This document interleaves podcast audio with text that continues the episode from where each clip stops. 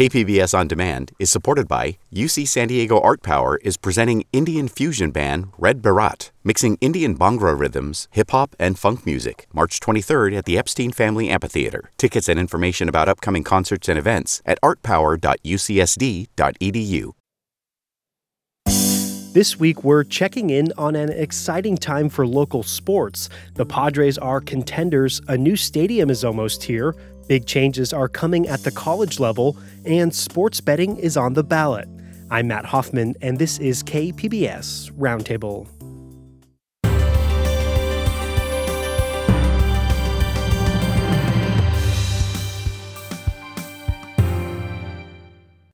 KPBS On Demand is supported by UC San Diego Osher Lifelong Learning Institute, hosting an open house to learn about the upcoming classes and seminars, member benefits, and meet the volunteer leadership team. Saturday, March 30th. Registration at extendedstudies.ucsd.edu/olli.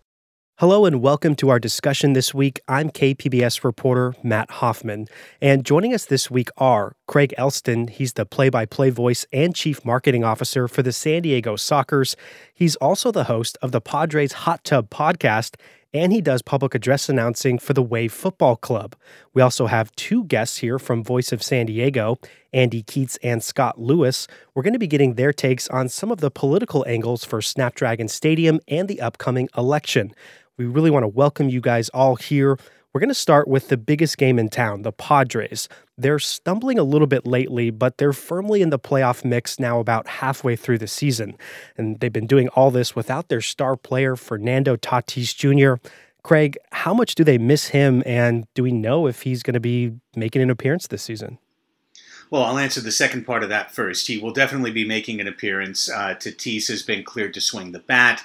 Uh, he's been doing some swings in the batting cage. He's been taking on field drills for over a month now to, to have his legs underneath him so that once he got cleared from a broken wrist that he suffered in the offseason, uh, he'd be able to progress as quickly as possible through minor league games. With all of that said, it's probably three to four weeks before we see Fernando Tatis Jr. back in the lineup. I think anything before the 1st of August uh, would be a bonus for the Padres and their fans. And are they missing him? Well, this team is currently 11 games over 500. They've been doing it on an ice skate thin margin uh, of playing with some of the weakest power in all of Major League Baseball, definitely the least power in their division. So Tatis instantly, if he's himself, brings power, and that's a that's one of the biggest parts of the equation to whether the Padres can finish the job this year. And Craig, you did mention that they are above 500, and we're soon going to be finding out which Padres players will be in the upcoming All Star game.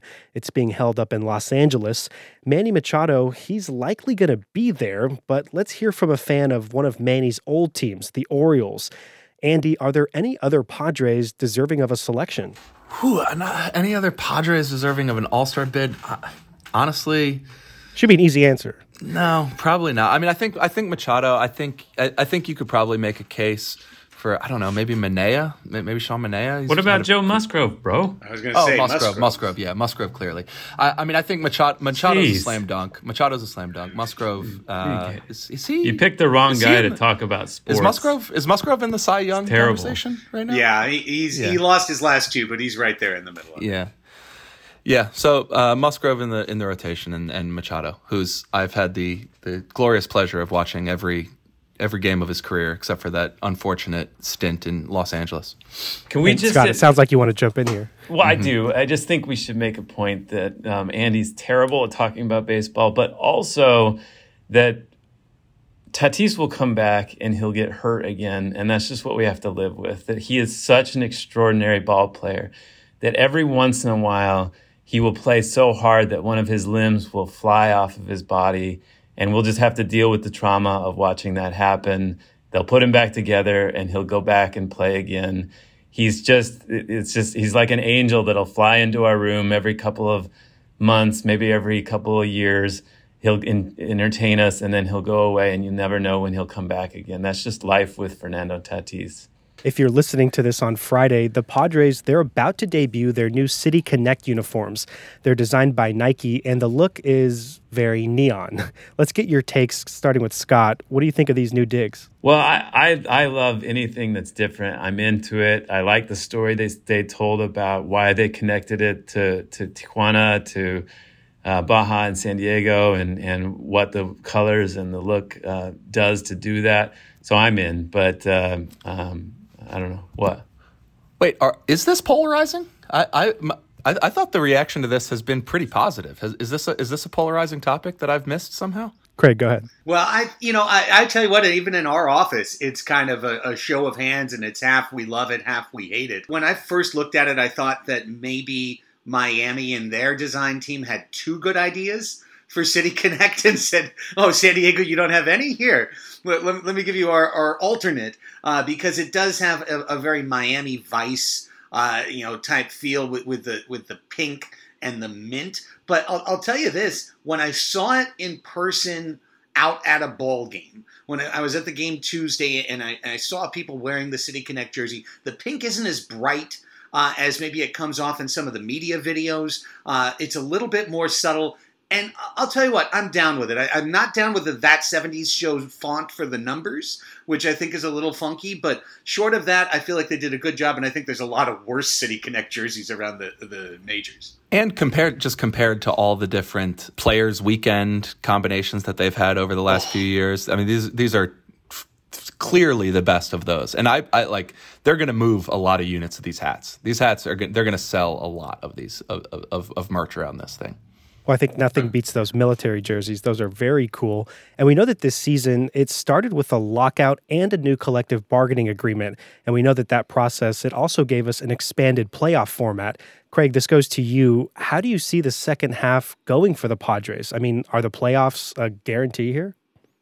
Fangraphs currently has the Padres as an 82% favorite to clinch a playoff spot, but only about a one in six chance of winning the division. I think those numbers even went down over the last week because anytime the Dodgers get hot and the Padres have a little bit of a slump, all of a sudden you see that gap open up, and I think it's up to six games now uh, in the NL West. So winning the division is going to be a real long shot, but getting one of those three wild card spots, I think, has to be not only the focus but the expectation for the Padres and their fans. Uh, the, this franchise cannot afford another collapse like they had last year. I expect them to try and add at least one bat from the outside and hopefully one reliever uh, as well to the mix. And then you go from there and you hope that the health, Tatis returning, maybe a couple of the pitchers returning from injury, uh, will allow this roster to fill out.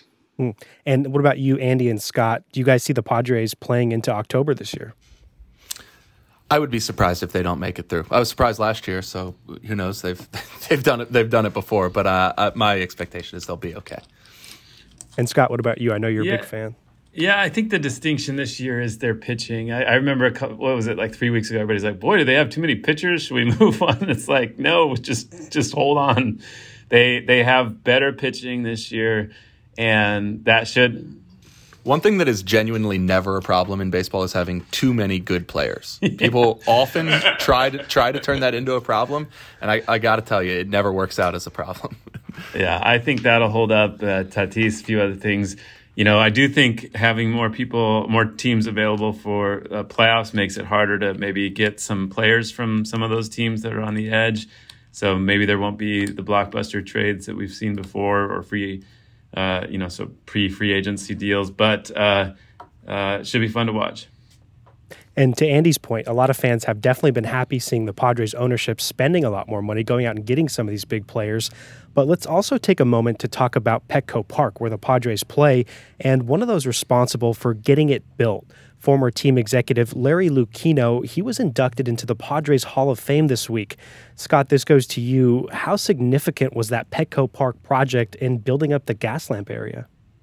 Oh, it's huge. I mean, you can look at the um, the before and after of what that area looked like. Now, I think what is often understated is just how much of a public investment that is. If the public invests two or three hundred million dollars, you should see a transformation of an area. And we shouldn't forget that both A, that was a big part of it, but B, that is not possible right now. the money that was available for that sort of investment was from redevelopment funds sequestered for downtown. Uh, that no longer exists, and and so you know similar type projects, whether it's sports arena or, or elsewhere, would require much more public or pri- private investment to be be able to come off and and so. Uh, but Petco Park is a gems, uh, regularly considered one of the top, if not the top, uh, ballparks around the, the country, and and the area is uh, is still still uh, being built up because of what was spurred there. So uh, a lot to um, look back on, sure. You're listening to KPBS Roundtable, and this week our guests are Craig Elsten from the San Diego Sockers, along with Scott Lewis and Andy Keatts from Voice of San Diego. Now, Craig, we want to turn to you here. Speaking of venues, there's a couple more on the way. Let's start with some of the news made this week by the Sockers. They're building a new home up in Oceanside, and now it has a new name. Can you tell us about what exactly is going on up there in North County?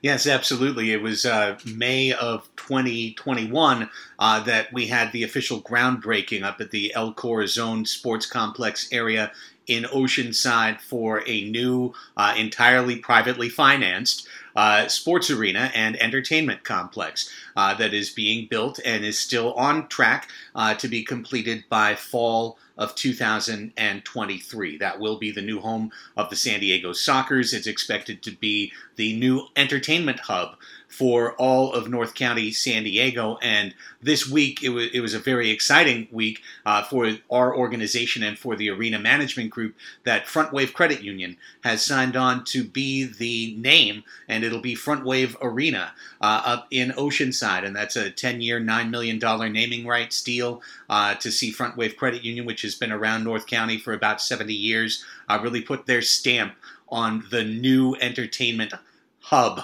for North County. It's an exciting partnership. And we know that the Sockers, they've been playing at the sports arena that's in San Diego's Midway District, and they've been there for decades. And we know that moving to Oceanside will be a, a, big change, a little bit of a gamble, even maybe. How's that going so far? Do you guys expect to bring on a lot of new fans or other fans to migrate up there?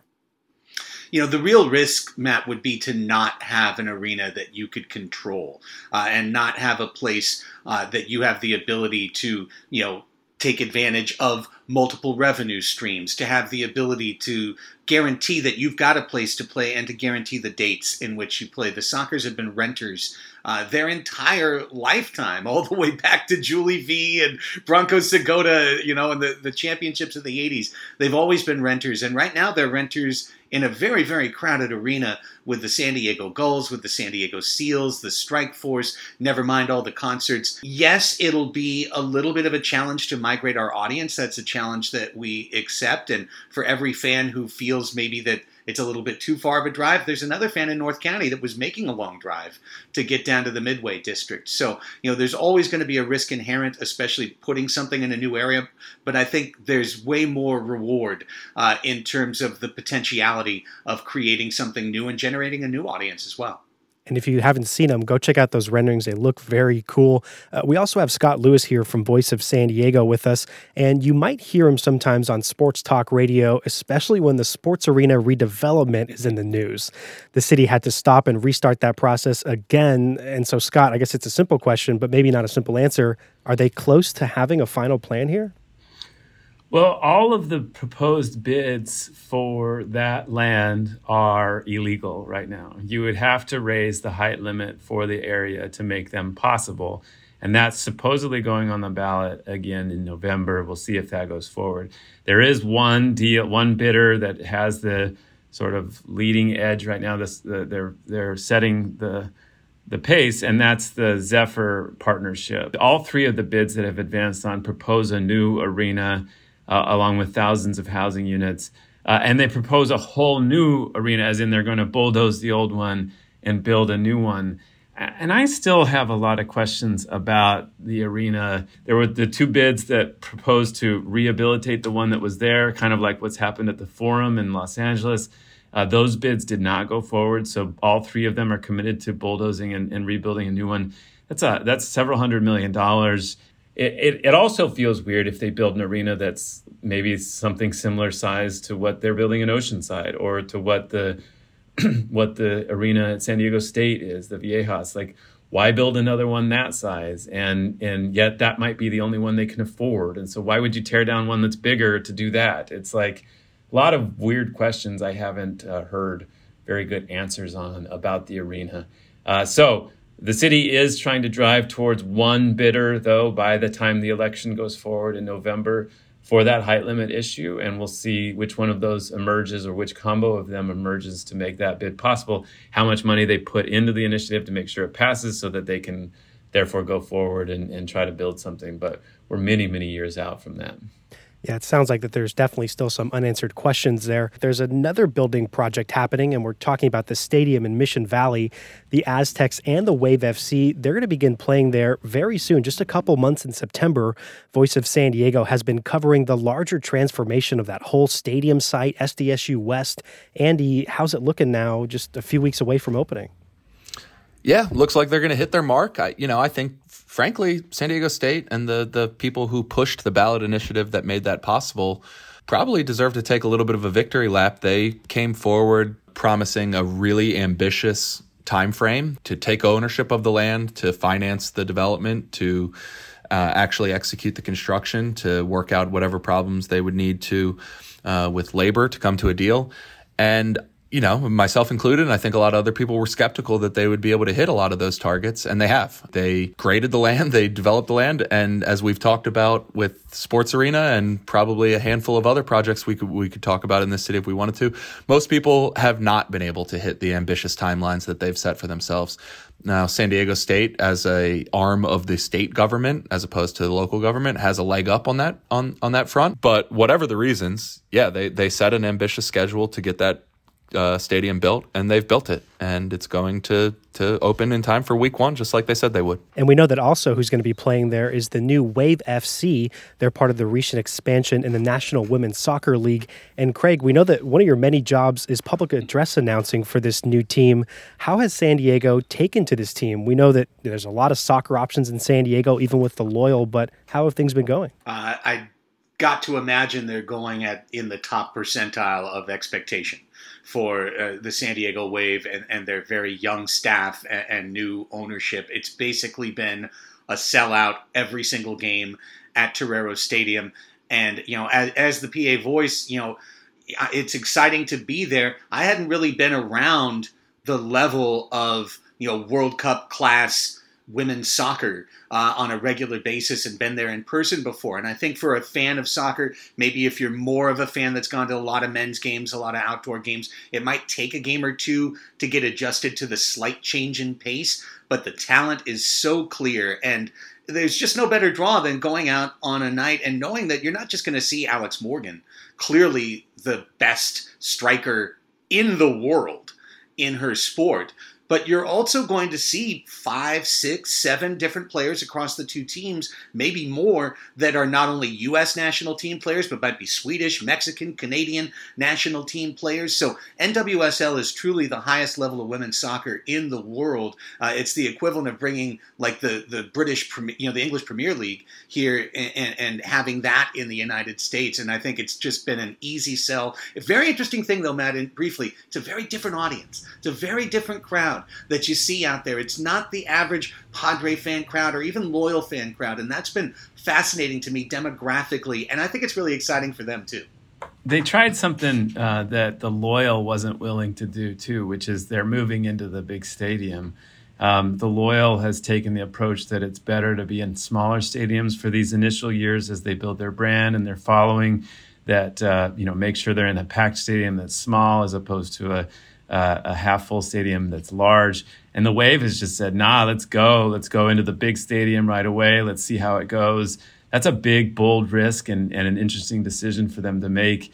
Uh, and I think it also illustrates that uh, in in sort of Major League Soccer, although this is USL uh, for the for the loyal, that that the, there's a lot more involved in the real estate and in the in the wealth building side of that enterprise than in the just straight soccer side of the enterprise. And I think that um, that's playing out in, in, in how these two teams are approaching their, their near term future here. KPBS On Demand is supported by the University of San Diego, offering professional and continuing education courses in the areas of business, education, healthcare, and engineering. For enrollment opportunities, visit pce.sandiego.edu.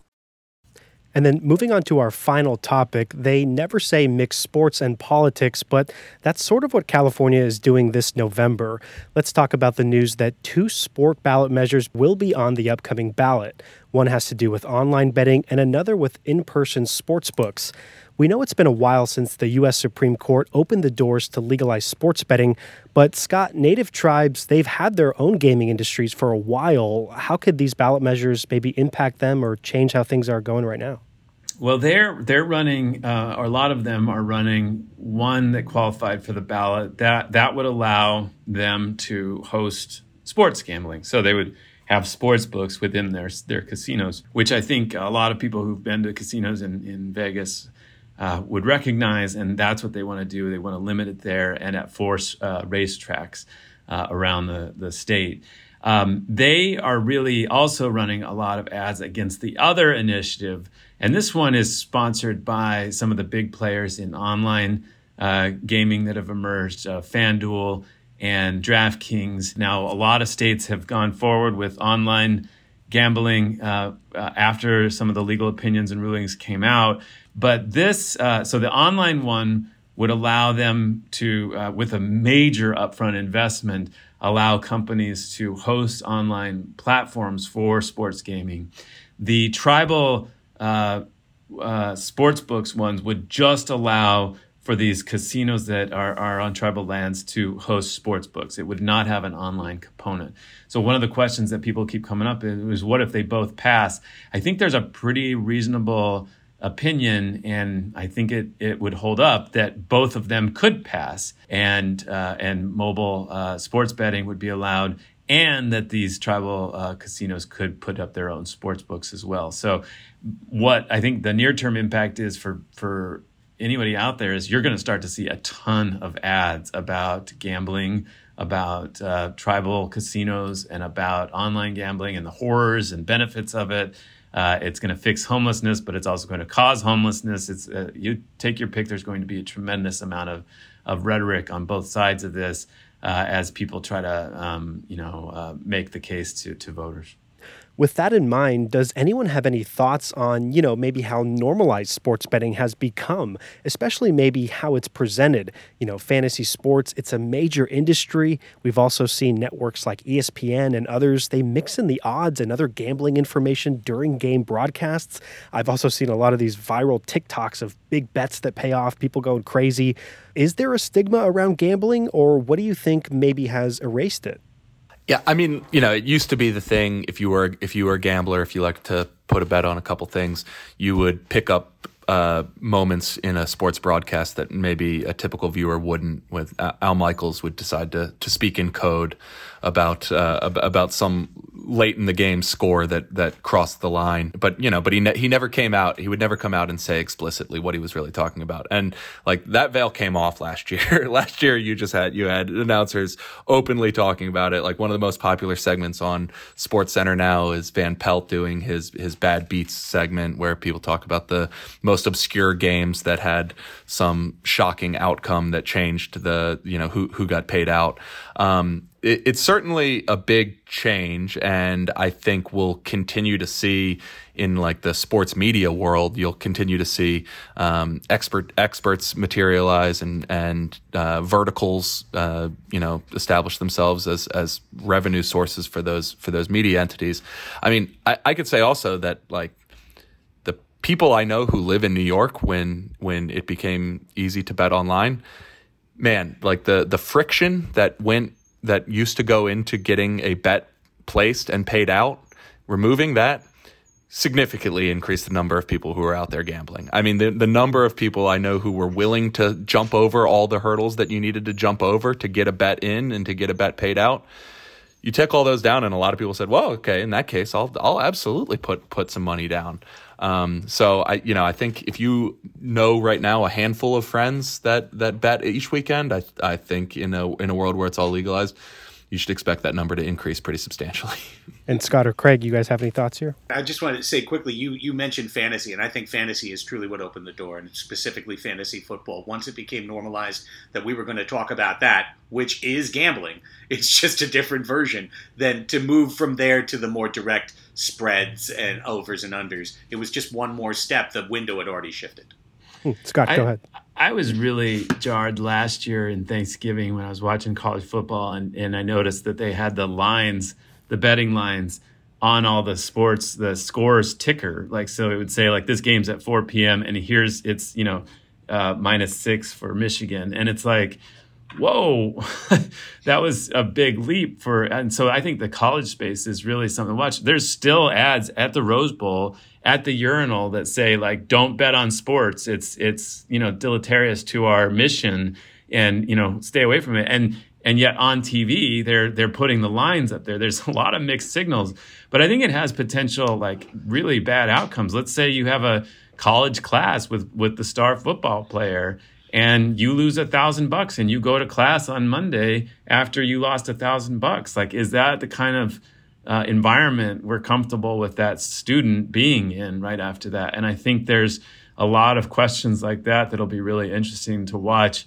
uh, as this becomes just part of life as opposed to this thing that was again hidden underground and a lot more friction and i absolutely believe what andy said like if it's if you remove the the barriers of how hard it is to pay in cash and and get a bet in and and you make it easy to push a couple buttons to do like venmo uh, or easier, uh, you're going to have a lot more participation, and then the, the the downside of gambling could really show up a lot more clearly.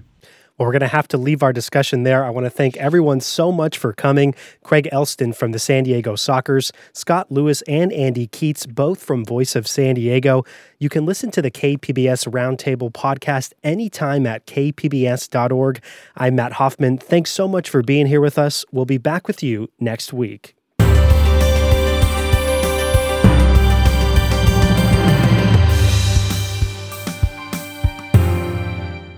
KPBS On Demand is supported by the San Diego County Toyota dealers, whose commitment to customers extends to giving back to the community and who are proud to support the City of San Diego lifeguards with their important role of keeping our beaches safe. Toyota, let's go places.